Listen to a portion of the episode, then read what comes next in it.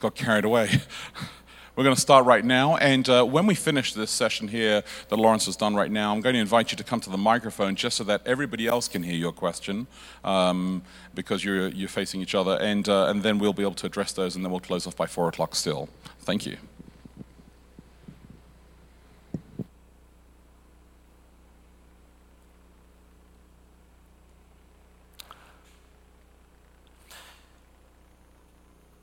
So, in this uh, final session, then, we'll be addressing more directly this question of uh, preaching, planning sermons based on an understanding of biblical narrative.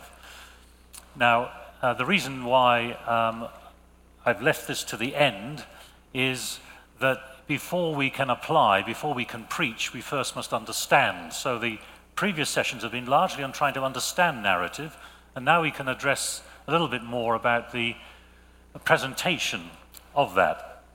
Um, so the last thing we looked at was plot. And so in this final session, that's where I'd like to begin as we consider planning preaching, planning sermons. If we're going to be preaching on a narrative, I think it helps a great deal if we are aware of its plot. And so that's what, what, I, what I do, what I would suggest, is to do a plot analysis of the passage that you are going to be preaching on. Find out the complication, in particular the resolution. How is this narrative organized? And then you have a map which indicates matters of relative importance within the narrative. Then, what often happens, I think, is that in order to preach a sermon on a narrative with a plot, what we do as preachers is we often deplot the narrative. So we strip out the plot and we put the content into our sort of theological liquidizers and we uh, serve a synthetic soup of what the, what the passage is about. So I would suggest let's not deplot a plotted narrative. Let's keep our eye on the plot because that will help us in understanding, but also in structuring the sermon that we're going to preach. So, what are the possibilities? Well, I think the possibilities are, are, are numerous. And one thing it does is to liberate us from the, uh, the rut we might find ourselves in, where for the last 15 years, when we've preached, we've preached with three points.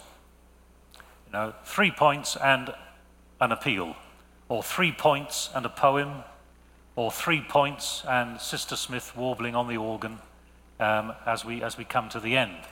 Because I've always found that three points always works. The problem is, what if this narrative that you're preaching on doesn't have three points? Let the narrative set the agenda. What is the narrative trying to communicate and how does it communicate? So, one possibility, there are several, but one possibility is to say, all right then, let me have a sermon on this passage, and in my sermon I will replicate the plot of the narrative. My sermon will have the same shape as the narrative. This is not the only approach. I'm just saying this is one possibility that we might start with. So let's illustrate this by looking at Daniel chapter 3. So I'm assuming we all have a, a general knowledge of the story of Daniel 3, the three friends in the furnace. And this is the plot structure of Daniel 3 we have an initial situation in which Nebuchadnezzar demands that all bow before his idol. That's the initial situation. The complication is that three Jews refuse to do that, and as a consequence, they face death. The transforming action, what's going to be Nebuchadnezzar's reaction to that complication? Well, Nebuchadnezzar throws the three Jews into the furnace. That brings us to the resolution the three Jews survive, and the king acknowledges God. That's the, the resolution of our narrative, and the final situation is that the king promotes the three Jews in his kingdom. So that is the basic fivefold plot structure. Now, the first option, having analyzed that narrative, the first option would be to say, okay, I, in my sermon, I will work through the plot. I will work through the plot structure.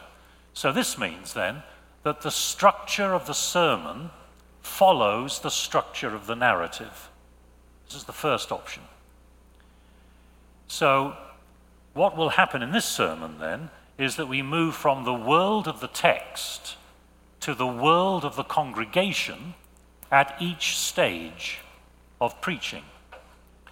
And what this results in is that the biblical story, the story in Daniel chapter 3, the biblical story becomes the worshipper's story.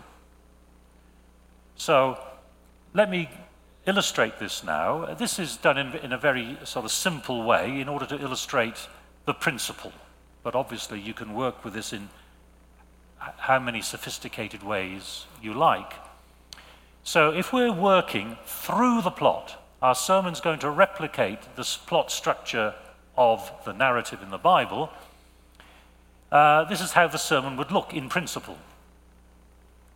So, the world of the text, the initial situation, this is where we begin in the text. So we, we get to the initial situation the king demands all bow before his idol. That's the world of the text. We then move from the world of the text to the world of the congregation. The initial situation. What challenges face us today, brothers and sisters? Not fiery furnaces, most of the time, but what challenges face us? Then Back into the text, we come to the complication. The complication is that the three Jews refuse to obey. And then into the world of the congregation, we would say, now, what should our responses be to our challenges to our faith which come our way? Back into the world of the text, we have a transforming action in which the king throws them into the furnace, which then raises the question for us in the world of the congregation what might we expect as a response in our situation in 2016 to the challenges which face us? Back into the world of the text, the resolution is that three Jews, the three Jews survive, and the king acknowledges God. Which for the world of the congregation raises the question of how might it work out for us? Will our experience be the same as the three friends in Daniel 3, or could it be different? And then the final uh, situation in the world of the text is that the king promotes the three Jews, and then we move to the world of the congregation with concluding remarks on the, the general significance of this sermon for us. Now, as you say, that's fairly simple, perhaps a simplistic way, but it means that the, the sermon maps the shape of the narrative. But it is being applied to the life of the congregation. So that is working through the plot. That is when the, the, the sermon reproduces the plot structure. But that's not the only way of dealing with this. Another approach, rather than working through the plot, would be to work with the plot. And when you're working with the plot, you need to be aware of what the plot structure is. You do your plot analysis. So you, you know what the plot structure is, but you're not going to reproduce that in your sermon. Not step by step. So, what happens here then is that the plot is identified but not reproduced in the sermon. Then we remember that the resolution is the climax of the narrative. This is normally where matters come home, is in the resolution. So if you've done our plot analysis, we know where the resolution is. Let's identify that. And then what you can do is to begin with the resolution as the heart of the matter. When we're preaching on a narrative, the sermon doesn't necessarily have to begin at the beginning of the narrative. We can begin, one option, we can begin with a resolution, the heart of the matter, and then we can move on to other things. Uh, so here you allow the resolution to determine the direction and emphases of the sermon. What are you going to say in the sermon? What are going to be the emphases of your sermon?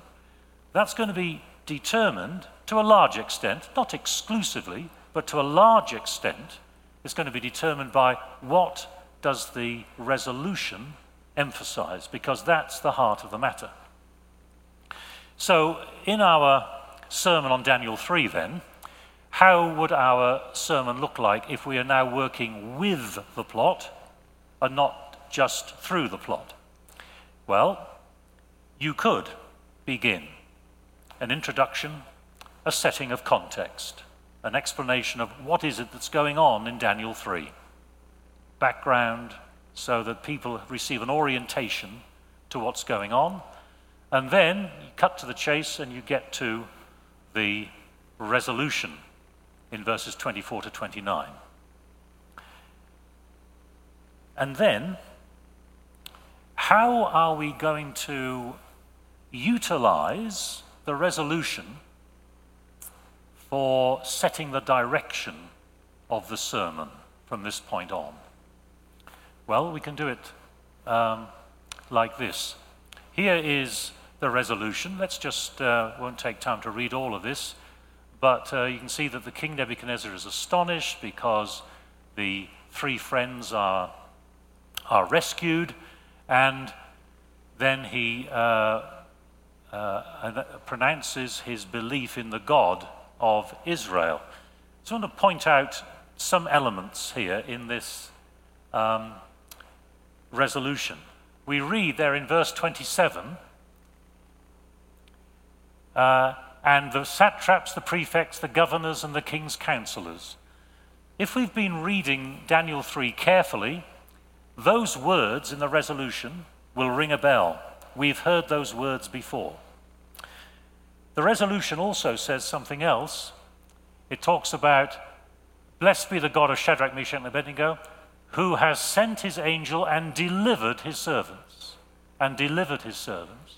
And at the end, for there is no other God who is able to deliver in this way.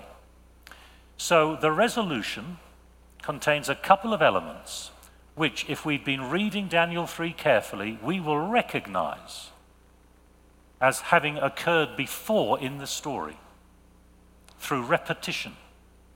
Okay? So let's just illustrate how that works then. Here we've got, in the resolution, remember, we've got the reference to the satraps, prefects, governors, and the king's counselors. We, we read that also previously.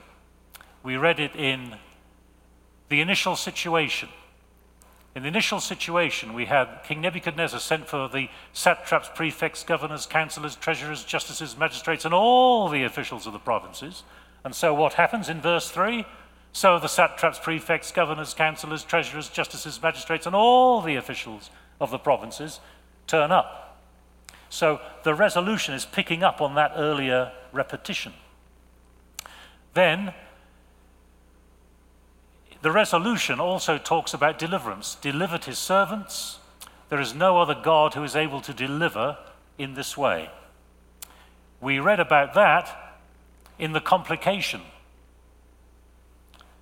on deliverance. In the complication, Nebuchadnezzar said, Who is the God that will deliver you? The young men say, If our God whom we serve is able to deliver us, let him deliver us, O God. So the theme of deliverance has occurred in the complication. It's picked up again in the, in the resolution. So, what we have then when we see that is that that helps to decide the shape of the sermon. So we're working with the plot. The resolution has got those elements of the satraps, prefects, governors, and so on. It's got the theme of, the, uh, of deliverance, which has occurred before. The resolution is saying these are sig- the significant elements in, in the narrative. So, working with the plot, the emphases of the plot's resolution determine which elements of the narrative will be emphasized in the sermon. There could be 20 different things that you might see in this narrative. But out of all of those, what are the most important? The resolution will indicate to you what they are. That will help you to determine what the main emphases are. So the sermon does not necessarily work through or reproduce the plot. So you don't have to work through initial situation, complication, transforming action, and so on. With this kind of a sermon, you don't have to work through the plot. But the resolution determines the main points of emphasis in this sermon. So, this sermon on Daniel 3 will focus on social pressure to conform and the nature of deliverance or salvation. Social pressure to conform, the prefects, governors, satraps, and so on, these are the professional colleagues of these three young men. There is social pressure, professional pressure on them to conform. That's highlighted in the resolution. And also, it will deal with the nature of deliverance, because deliverance is emphasized in the, re- in the resolution also, and that has been a theme which runs through the story also. So that's what this sermon will be concerned with, mostly, if we're working with the plot. Uh, a slightly different way of working with the plot uh, would be this way that you use the essence of the resolution to provide what I would call, what I call the single, narrow, dominant thought of the sermon. Or with my students, I call this the SNDT. Okay? The single, narrow, dominant thought. A single thought, not many, narrow, not broad, dominant, not half hidden, and presumably there's a thought there as well. Okay? Single, narrow, dominant thought of the sermon. What is going to be the single, narrow, dominant thought of this sermon? Find the resolution. Summarize the resolution into a sentence. And what I would suggest here is that if you summarize the resolution into a sentence, it is this God delivers those who resist earthly powers and trust in Him. That seems to be the essence, I think, of the resolution. That is going to be the single, narrow, dominant thought of our sermon if we're approaching it from this point of view. So, we therefore now that, that theme, that single narrow dominant thought, is used now as a filter for the entire narrative. Work through the narrative. What is there in the narrative relevant to God delivering those who resist earthly powers and trust in Him? So, you, as it were, you're putting the narrative into that sieve, you're shaking the sieve. You're sieving out those elements which don't directly relate to that, and what you're left with is the raw material from which you're going to um, write your sermon, which is going to be true to the climax of the narrative. Um, so each step of the plot um, is not necessarily followed in this, in this approach, and it produces what you'd call a big idea sermon. It's a sermon based on a big idea. Where does that big idea come from? Not as you look in the mirror, as you get out of the shower on the morning, no. It comes from your analysis of the plot and content of the narrative. The big idea is the distillation of the resolution of the plot. And that is the filter which decides what goes into this sermon and what does not. But we also have to allow for subtlety. So here, um, I've suggested that the resolution can be summarized as God delivers those who resist earthly powers and trust in Him. Those are really the words of King Nebuchadnezzar. That's what he, uh, that's, that's what he confesses. God delivers those who trust in, who resist earthly powers and trust in Him. But if you think back in the story a little way, you remember before those three young men were thrown into the furnace, remember what they say to Nebuchadnezzar? Our God, whom we serve, is able to deliver us from the flames, O king. Remember how it goes on? But if not, but if not, we still will not bow down to your image. So there's an element in the narrative which allows us to look at this theme God delivers those who resist earthly powers and trust in Him. However, we might need to add, but if not, to make the sermon true to the narrative and realistic to the experiences of people in the congregation. All right, so yes, that's the resolution God delivers those who resist earthly powers and trust in Him, but within the narrative itself, there are indications that things aren't always as simple as that. Maybe a little more complicated sometimes. Um, let's look now at the scope of a, of a narrative sermon.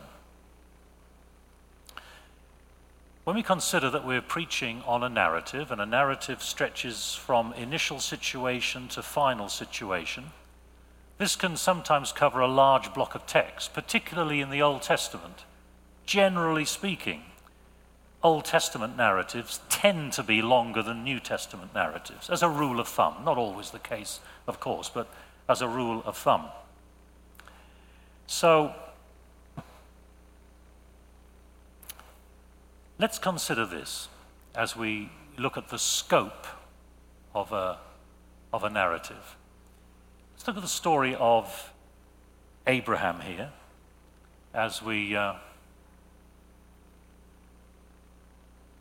as we consider what the narrative is about. So, the initial situation of this um, narrative is this. So, imagine we're planning on preaching a sermon on this narrative. The initial situation is here in Genesis 11 27 to 32. We're given the descendants of Terah, all of their family members, the fact that Sarai is barren, and that Terah dies. That's the initial situation. Basic family uh, matters and situation. Then there's the complication. What triggers this narrative, moves it forward? It's the Lord speaking to Abram. The Lord said to Abram, Go from your country and your kindred and your father's house to the land that I will show you. I will make of you a great nation. I will bless you and make your name great so that you will be a blessing. I will bless those who bless you. The one who curses you, I will curse. And in you, all the families of the earth shall be blessed. That's the complication because now something has to happen. We're not just dealing with Terah's family up in Haran, but Abraham's response to God's call. That's the complication. The transforming action is that Abram went and he took everything with him. And Abraham passes on through the land, and at that time the Canaanites were in the land. So Abraham responds to that complication. That's the transforming action. Then the resolution, which in this context is a partial resolution, then the Lord appeared to Abram and said, To your offspring I will give this land. So he built there an altar to the Lord who had appeared to him. It's a partial resolution, of course, because it's to your offspring rather than to you personally, Abraham. And then the final situation. From there, he moved on to the hill country on the east of Bethel pitched his tent with Bethel on the west and Ai on the east, and he built an altar to the Lord and invoked the name of the Lord. And Abram journeyed on by stages toward the Negev. We come to the final situation.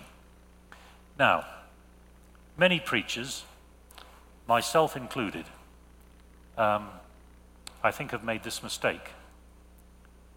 When they read this passage, this is what makes their heart feel strangely warmed. I will make of you a great nation. I will bless you and make your name great so that you will be a blessing. I will bless those who bless you. The one who curses you, I will curse. And in you, all the families of the earth shall be blessed. Well, doesn't that make you feel wonderful? But notice that when we consider preaching a sermon on blessing the world, blessing nationhood, promises, in this narrative, that is only the complication. This is only the complication. And if in preaching on this narrative, we preach only the complication but don't get to the resolution, we haven't got to the heart of this particular narrative. Because when you move on from here, from the complication, you'll see that the emphasis of this narrative is not on nationhood, it's not on bless, blessing the nations of the world, it's actually on land. So let's look at this. The transforming action. They set forth to go to the land of Canaan. When they'd come to the land of Canaan, at that time the Canaanites were in the land. The emphasis in the transforming action is on land in the resolution, heart of the matter, right? What's the emphasis of the resolution? To your offspring I will give this land. And then the final situation emphasizes land, the hill country on the east of Bethel, journeyed on by stages towards the Negev. So the plot structure of this particular narrative emphasizes that of greatest significance in this passage is land. And if we're going to do justice to these verses as a narrative, then we should emphasize land. That doesn't mean we ignore the rest, but we emphasize land. Can I preach on, on nationhood and blessing all the nations of the world? Yes, of course, because that's a theme that runs throughout the story of Abraham. You go am, ample opportunity to preach on nationhood, Abraham's descendants being a blessing to the world. Plenty of opportunities for that in the Abraham story. But this particular episode is concerned more with land, and a sermon that does justice to this passage would need to emphasize land rather than the other elements.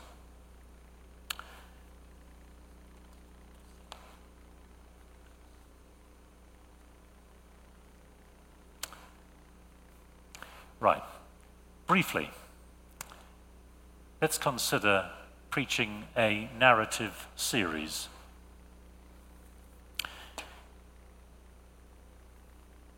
I know it's common for folk to preach a, uh, a series on um, such a, a series on profiles of faith, you know. This week, Abraham. Next week, Moses. Then let's move on to to Gideon. Um, but rather than that, I think something that does justice to the narrative nature of much of the Bible is to preach consecutive, contiguous passages. So we preach our way through narratives. That way, it enables our congregations and ourselves to see the connections and the coherence of Scripture. One reason I say this is that if one week we're talking about Moses and we move from complication to resolution, self contained unit, David, we move from complication to resolution, self contained unit, we can give the impression that complications are easily overcome, resolutions easily arrived at. But if we preach consecutive episodes, we can demonstrate this. Let's look at the beginning of the book of Daniel just to uh, illustrate this. Daniel chapter 1, the complication Daniel and his friends refuse to eat the king's food. The resolution Daniel and his friends perform better than all others. All is well. Daniel 2, the complication, no one can interpret the dream, and Daniel and his friends face death. The resolution is that Daniel interprets the dream and Daniel is, is promoted. Daniel 3, the complication, the three friends refuse to obey and face death. The resolution, the three friends survive and the king acknowledges God. By preaching consecutive episodes, we demonstrate something, and that is that resolutions in this life are rarely permanent that we move from complication to resolution, we'll have another complication, resolution. In other words, remarkably like the life of faith that the majority of people live. So, this roller coaster ride that we see from reading consecutive narratives accords with the reality of faith that many people live. So, from a pastoral point of view, preaching narratives in this consecutive way, I think, um, will, will be more helpful. Now, in concluding, then, we've surveyed just a, a few aspects of biblical narrative. We could have dealt with far more. This is a, a basic introduction. But I think that even a basic understanding of the conventions of biblical narratives enable, will enable us to preach in a way which will better communicate with the contemporary world and contemporary people. What kind of conventions have we seen in biblical narratives? Well, a brief summary would be this. We've seen that biblical narratives use, uh, use repetition, they're involved with intertextuality, there's deliberate ambiguity, we have interrupted narratives which invite us to provide the resolution to the story. Uh, we've seen characterization is largely limited to words and acts, so we have to ask the question what is the significance of that? And we've seen that uh, narratives present contrasts between and within characters to give shape and pass implicit judgment on what characters are doing. So, what are the characteristics of biblical narrative that arise? Those are te- some of the techniques it uses, but what do we actually have with biblical narrative? What we have essentially is this biblical narrative communicates indirectly and inductively, not directly and deductively, but indirectly and inductively. It encourages the imagination of the hearer. And it encourages the imagination of the hearer because it withholds information which we normally have in modern Western literature. So we have to use our imagination, otherwise, the story will not live.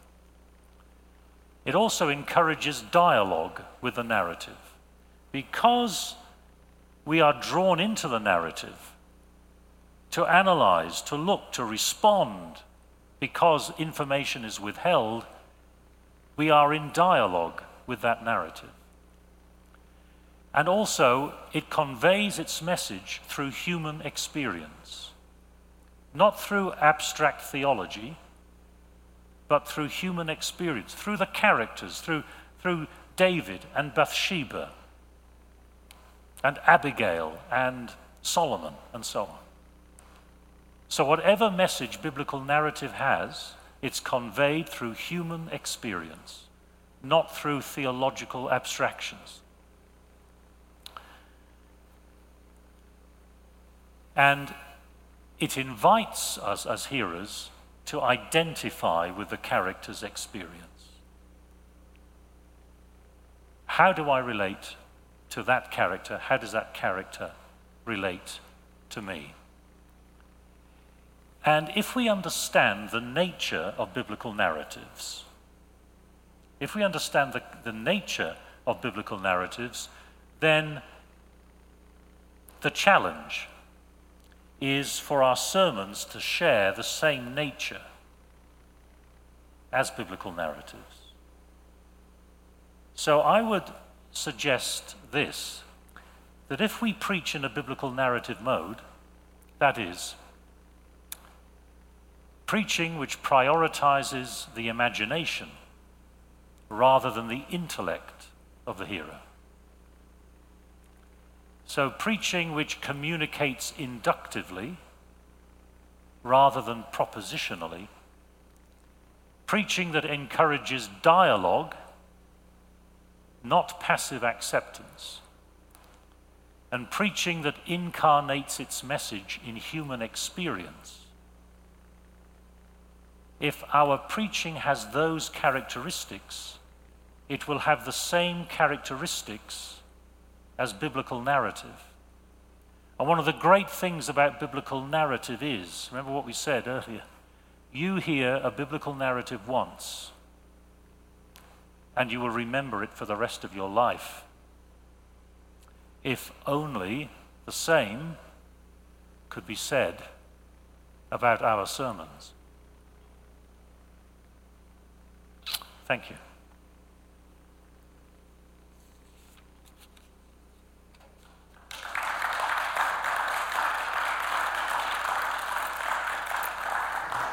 I'd like you to encourage you to use the microphones, then everybody can hear the questions. If you have any specific questions, now's the time to come forward, and you can just squeeze this and raise or lower it so that it actually reaches your mouth. That'd be great.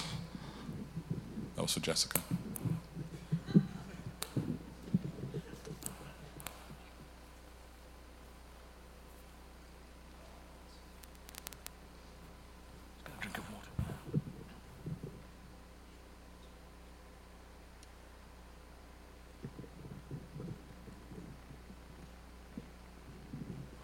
can finish early.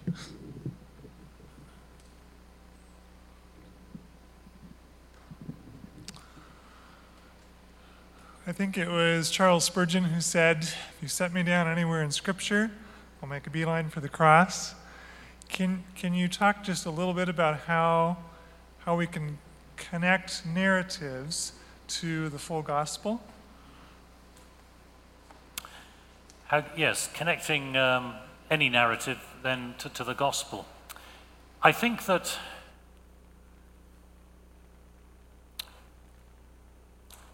the danger is when we preach, uh, let's say, an Old Testament biblical narrative, that one of the dangers is to be reductionistic. That is to say, no, no matter where we are, and no matter what we preach on, we know ahead of time what we're going to say. And the danger of that is that we no longer read the text. So I think the first responsibility is read the text. What does it mean in its original context? Once we've determined what it means in its original context and we've expounded that, then we can say, you know, therefore. Now this can be done this can be done directly or it can also be done indirectly in that when we are preaching on any part of the Bible, I think there's an assumption that we are preaching this in the context of the whole of Scripture, both Old and New Testament. So that if we try too hard to take an Old Testament narrative and apply it, apply it to Christ, we can sometimes end up making the book of Judges sound like the Gospel of John. And you've probably noticed there are a few differences. So I think we need to retain the reality, let's say, of the book of Judges. And yet there are principles there which are expanded in the, um, in the Gospels. So just as kind of a way of bringing, of trying to illustrate what I'm saying, the New Testament frequently says that this is to fulfill that which was said by the prophet so and so, or this fulfills something in the Old Testament. And often we think of that in terms of prediction fulfillment. But most of the time, I believe, it isn't a matter of prediction fulfillment, it's fulfillment in the sense of filling full. That is, what the gospel does is it takes the Old Testament and it fills it full of new meaning. So the relationship between what the Old Testament is saying and what the Gospel is saying is not necessarily a straight line, but more, more along the lines of you've heard that it was said here in the Old Testament, how much more in light of Christ do we now see that? Rather than having people in judges, as it were, um, many years ahead, actually speaking the Sermon on the Mount. Then we get an anachronism there.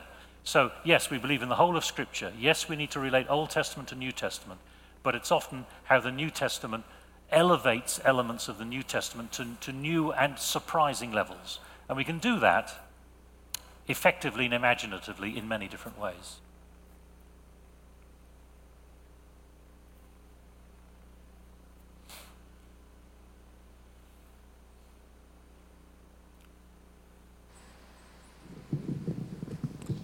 Let's pray, shall we?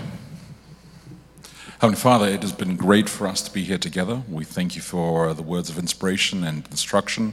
We ask God that as we process this weekly, for many of us, that uh, your Spirit leads us into the places of truth and understanding, and we're able to articulate it stronger and leave lasting memories in our congregants, in their lives, that they too may share it with others as well. We ask this in Jesus' name. Amen. Thank you for coming, ladies and gentlemen. Blessings to you. Safe travels back to wherever you come from.